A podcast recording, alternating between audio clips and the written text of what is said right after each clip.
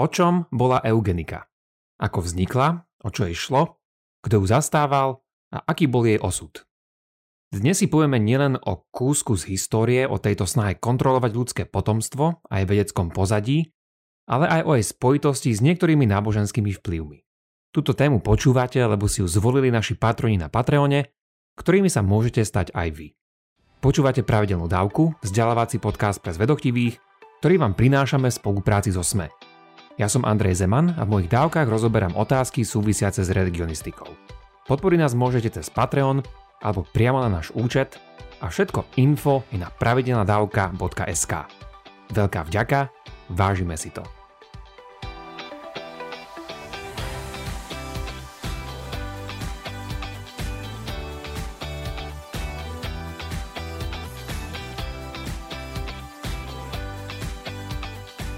Téma eugeniky otvára naozaj mnoho morálnych otázok, ktoré tu nebudeme môcť dnes riešiť, ale ktoré si aspoň k záveru spomenieme. Na teraz začneme kde si opäť na začiatku a začneme tým, že si ozrejmime pozadie tohto slova. Ak by sme vzali pojem eugenika doslovne a bez rôznych historických významov, ktoré za sebou priniesol, mohlo by sa zdať, že ide o dobrý či až morálny cieľ. Eugenika znamená totiž dobré narodenie. A kto by nechcel, aby naše potomstvo malo nielen dobrý pôrod, ale aj vhodné zázemie, podmienky pre výchovu a tiež genetickú výbavu. Hoci eugenika má istých starovekých predchodcov, napríklad v Grécku či Ríme, dnes sa zameriame na nedávnu a modernú históriu. Pojem eugenika prvýkrát vytvoril Francis Galton v roku 1883. Galton bol Darwinov bratranec a Francis prišiel s množstvom vecí, ktoré súviseli s meraním a štatistikou. Napríklad to bol tiež on, kto vytvoril ako prvý otlačky prstov na identifikáciu, začal sa vedecky zaoberať konceptom génia a geniality, či sa zaslúžil aj o tvorbu prvej mapy počasia. Galton žil tiež v dobe, ktorá bola charakterizovaná oslavou pokroku. Nie divu, keďže žil v dobe 19. storočia, ktoré videlo množstvo vedeckého pokroku a ktoré sa prejavilo aj v mnohých objavoch, aj napríklad v praktických medicínskych zlepšeniach. S tým veľmi úzko súvisí aj to, že písal krátko potom, ako jeho bratranec Charles Darwin napísal svoje veľdielo o pôvode druhov v roku 1859, ktoré Galtona značne ovplyvnilo. Evolúcia dnes už z dobrých dôvodov nie je chápaná ako progresívna, teda že nevinutne vedie k neustálým fyziologickým či morálnym vylepšeniam. To však neplatilo na konci 19. a začiatku 20. storočia, keď sa vnímala ako zdroj pokroku a vôbec celá spoločnosť sa vtedy znášala na vlne pokroku, až kým mu prvá svetová vojna neustrihla krídla. Galton mal celkom jednoduchý cieľ. Vylepšiť ľudí. To znie celkom vznešene všakže. Nezabudnite však, že Galton bol v meraní mimoriadne poctivý vedec a tak nás neprekvapí, že toto zlepšenie chcel budovať na vedeckom základe. A ako vytvoriť lepšie ľudstvo cez potomstvo? Nuž, existovali by na to dva rôzne a doplňajúce sa spôsoby. To môžeme docieliť dvoma prístupmi. Takzvanou pozitívnou a negatívnou eugenikou, pričom pri tomto pomenovaní nejde o hodnotenie morálne, ale metodologické. Pozitívna eugenika vyberá rodičov s dobrými, zdravými črtami, ale môže zaraňať aj širšie a menej kontroverzné snahy. Napríklad isté environmentálne či zdravotné reformy, či špecifické spôsoby výchovy detí. Naopak, negatívna eugenika chce zabrániť reprodukcii jedincov s takými črtami, ktoré sú z mentálno-zdravotného hľadiska nepriaznivé. Nešlo tu však len o dáke psychologické odrádzanie, ale aj o radikálnejšie riešenia. K tomu, aby sa spomenutí jedinci nerozmnožovali, mala sa uplatniť napríklad segregácia, antikoncepcia, násilné programy sterilizácie, či v istých najradikálnejších prípadoch aj usmrtenie. Tieto metódy mali slúžiť na to, aby vybrané skupiny prišli o fyziologickú možnosť mať potomstvo so zdedenými nevhodnými črtami. Ako je už známe, teda aspoň minimálne poslucháčom pravidelné dávky, Darwin neprišiel len s teóriou evolúcie, ale aj s jej konkrétnym mechanizmom, teda s prirodzeným výberom. A z Galtonovho pohľadu bola eugenika priateľnejším, milostivejším, pokrokovejším a oveľa efektívnejším riešením, než nechať ľudí na pospas prirodzenému výberu. Pre nás relevantný rozdiel medzi Darwinom a Galtonom by sa dal vystihnúť takto. Darwin selekciu opísal, Galton predpísal. Za týmto uvažovaním číha predpoklad, že nie všetci sme si rovní, ale že každý z nás má pre svet menšiu či väčšiu hodnotu. Z tohto následne vyplýva, že aspoň možnosť spraviť akýsi hodnotový rebríček ľudí, teda istý fiktívny zoznam, na ktorom si minimálne teoreticky môžeme pozrieť, akú hodnotu máme my, naši susedia, či kamaráti a nekamaráti. Zrejme i vás pri tomto napadlo, že je asi celkom dôležité, ako bude definované byť zdravotne či aj spoločensky nevhodný a kto budú tí, čo budú tieto definície tvoriť. Nešlo pritom len o rasové kritéria. Mimochodom o téme rasy mám už niekoľko dávok. Na dobový zoznam týchto nevhodných jedincov patrili okrem iného chudobní, mentálne chorí, slabomyselní, idioti, opilci, kriminálnici a iní. Niektorí vedci si vtedy totiž mysleli, že tieto charakteristiky, napríklad aj chudoba či prostitúcia, sú dedičné a tak im treba zabrániť v prenose do ďalšej generácie. Za vnímanie toho, že môžeme zdediť nielen fyzické črty, ale aj mentálne a osobnostné, sa zaslúžil hlavne Galton, ktorý o tom napísal istú knihu s názvom Dedičná genialita. Taktiež niektorí vedci argumentovali nežedúcimi účinkami, ktorí by takíto ľudia mali na spoločnosť a tak začali niektorí presadzovať ich reprodukčné obmedzenia. K takémuto zmýšľaniu sa dá celkom ľahko dostať od Darwinovej myšlienky o prežití najadaptovanejších druhov. Samotná príroda totiž vo svojom fungovaní presadzuje také druhy, ktoré sú vhodnejšie na prežitie v daných podmienkach. Ak necháme prírodu na pospas svojmu osudu, adaptáciami slabšie druhy vyhynú a tie silnejšie prežijú a budú mať potomstvo. Mohlo by sa teda zdať, že ak vám naozaj ide o zlepšenie spoločnosti, mali by ste presadzovať práve také ľudské črty, ktoré ju dokážu zlepšiť, vrátane inteligencie, zdravia, usilovnosti a podobne. Eugenika začala vzrastať na popularite od 80. rokov 19. storočia a vrchol dosiahla v 20. rokoch 20. storočia. V niektorých štátoch sa však ťahala až do jeho druhej polovice.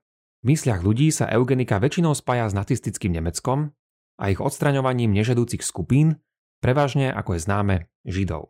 A to je pravda samozrejme, ale podpora a implementácia týchto eugenických praktík sa neobmedzili len na Hitlerovo Nemecko, kde sa najprv na miesto pojmu eugenika používal termín rasová hygiena. Podľa zakladateľa tohto nemeckého hnutia, Alfreda Ploeca, v ňom malo ísť o dvojitý cieľ – znásobovať a podporovať nadradených jednotlivcov a na druhej strane odstraňovať tých podradených a nevhodných. Nešlo tu pritom len o známy holokaust, ale o zákon o sterilizácii, ktorý napríklad v roku 1933 prinútil sterilizovať vyše 400 tisíc Nemcov kvôli rôznym fyzickým či psychickým ochoreniam. V prvej polovici minulého storočia prijali isté verzie nútenej sterilizácie 30 amerických štátov a tiež Kanada a škandinávske krajiny. V Amerike a Švédsku sa tak k týmto počtom pridalo ďalších 60 tisíc sterilizovaných ľudí, a to v každej z týchto dvoch krajín. Popularita eugenických praktík však začala našťastie postupne klesať. V 30. rokoch začali byť silno kritizované po vedeckej stránke, aby boli rázne odmietnuté po hrôzach druhej svetovej vojny a súčasne sa odohrávajúcich diskusiách o ľudských právach. Veľmi stručné pozadie a dôsledky eugeniky sme si teda ako tak povedali. Ako je však v tomto všetkom zahrnuté náboženstvo? Vnutí hralo zaiste svoju nemalú úlohu. Malo svojich predstaviteľov a podporovateľov, ale je dôležité dať si niektoré veci do kontextu.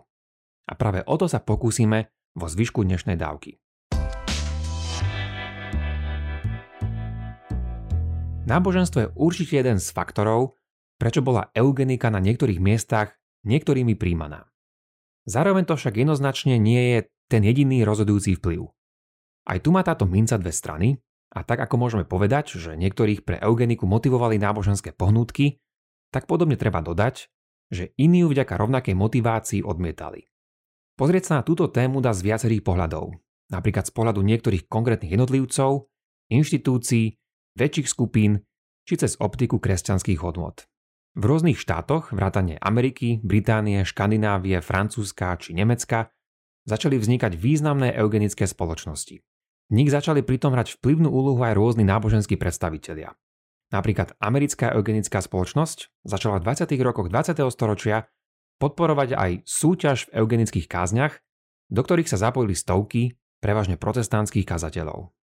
Podobne tomu bolo aj v Británii, kde niektorí anglikánsky a metodistickí predstavitelia podporili zákon z roku 1913, presadzujúci segregačné praktiky pre mentálne postihnutých. Táto podpora eugeniky prichádzala predovšetkým zo strany liberálnych teologov a tak tomu bolo nielen v Británii, ale aj v Škandinávii či niektorých iných európskych krajinách. Zástupcami eugeniky, a podotýkam, že nie vo všetkých, ale v niektorej zo spomenutých foriem, patrili mnohí kultúrni, politickí či intelektuálni zástupcovia spoločnosti. V Británii to boli napríklad aj Winston Churchill, či neskôršie filozof Bertrand Russell. A taktiež treba dodať, že hnutie malo svojich nábožensky významných zástupcov. Nie je to tak, že eugenické spoločnosti boli založené na podnet teológov či klerikov. Skôr tie po svojom vzniku hľadali takýchto náboženských predstaviteľov na podporu svojej legitimácie a šírenie svojho posolstva. Jedna z významnejších náboženských postav, ktorá je v angloamerickom svete často spájana s podporou eugeniky, je pre slovenského poslucháča zrejme naozaj neznáma. Šlo o anglikánskeho liberálneho teológa s menom William Inge. Ten bol profesorom teológie v Cambridge a neskôr od roku 1911 zastával významnú pozíciu tzv. dekana v katedrále svätého Pavla v Londýne. To, že bol liberálny, znamená, že napríklad príjmal závery kritických teórií ohľadom pôvodu Biblie, odmietol zameriavať sa na údajne nadprirodzené zázraky a namiesto toho dával do popredia osobný vzťah jednotlivca s Bohom. Inč sa teda ako jeden z mnohých tiež podpísal pod eugenické ciele. Vyjadril sa, že problémom nie sú ani tak technologické možnosti, ako dosiahnuť dedične vylepšené obyvateľstvo, ale skôr aké presne črty by sme mali presadzovať. Podľa neho dokonca takáto selektívnosť v ľudskej reprodukcii je kresťanskou povinnosťou a naplnením kresťanskej etiky. Biblický mandát na to našiel napríklad aj v biblickej pasaži, kde Ježiš vraví, vy teda buďte dokonalí, ako je dokonalý váš nebeský otec. Iný citát, ktorý bol tiež podobne použitý, bol Ježišové vyjadrenie, že prišiel preto, aby sme mali život a aby sme ho mali v hojnosti. Využívali sa však aj ďalšie. Inč pritom nebol spomedzi anglikánov jediný, a mal ďalších, podobne zmýšľajúcich anglikánskych kolegov.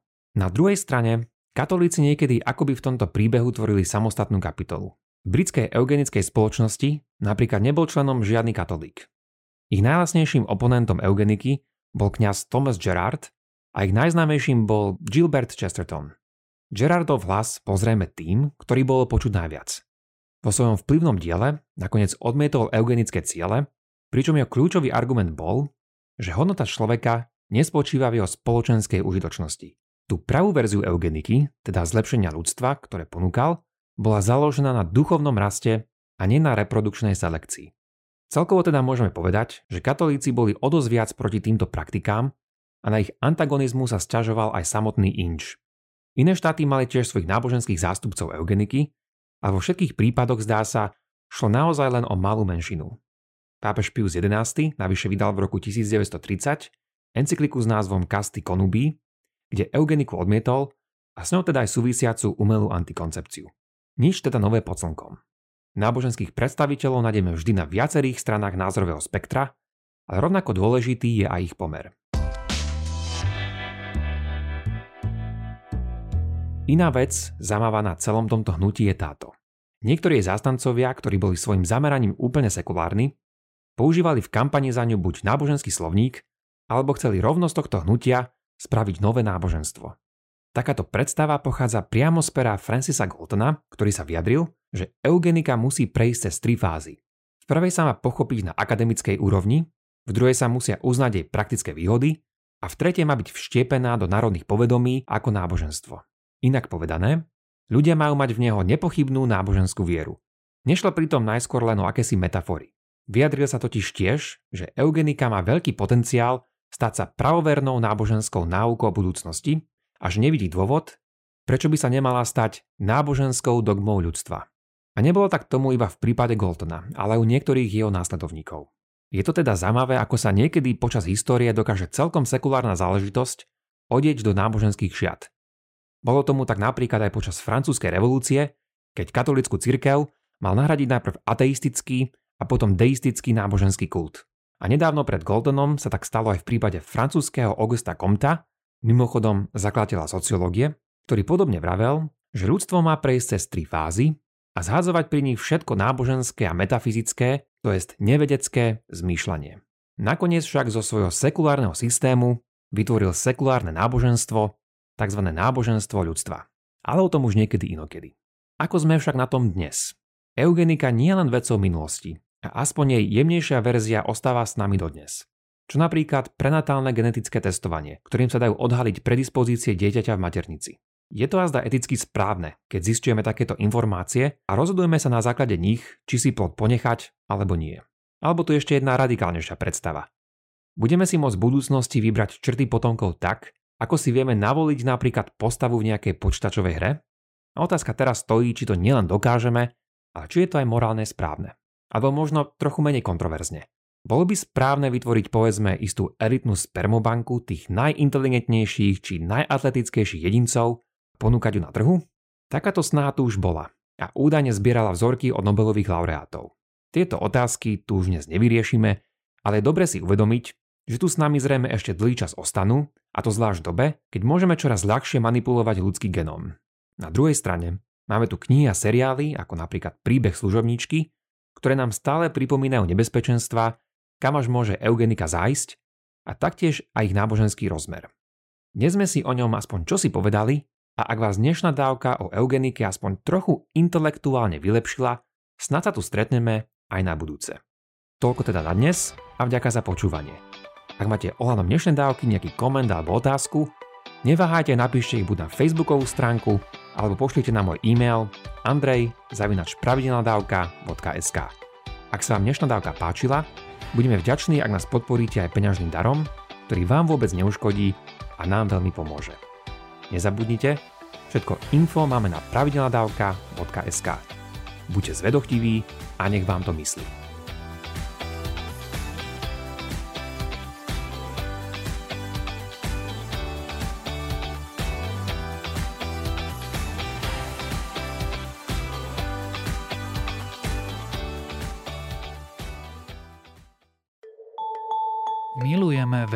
Špeciálne v týchto časoch, keď fakty a ich vedecké vysvetlenia sú také potrebné. Náš vedecko-popularizačný podcast Zoom je naplnený presne takýmito faktami. Každý týždeň prináša prehľad tých najzaujímavejších nových objavov zo sveta vedy. Vychádza každú stredu a vedecké novinky, ktoré pre vás pripravujú naši kolegovia z redakcie SME, pre vás čítam ja, teda Tomáš Prokopčák. Podcast Zoom nájdete nielen vo vysielaní rádia FM, ale aj vo všetkých podcastových aplikáciách na Spotify alebo všetky epizódy pekne za sebou na webe sme.sk lomka Zoom.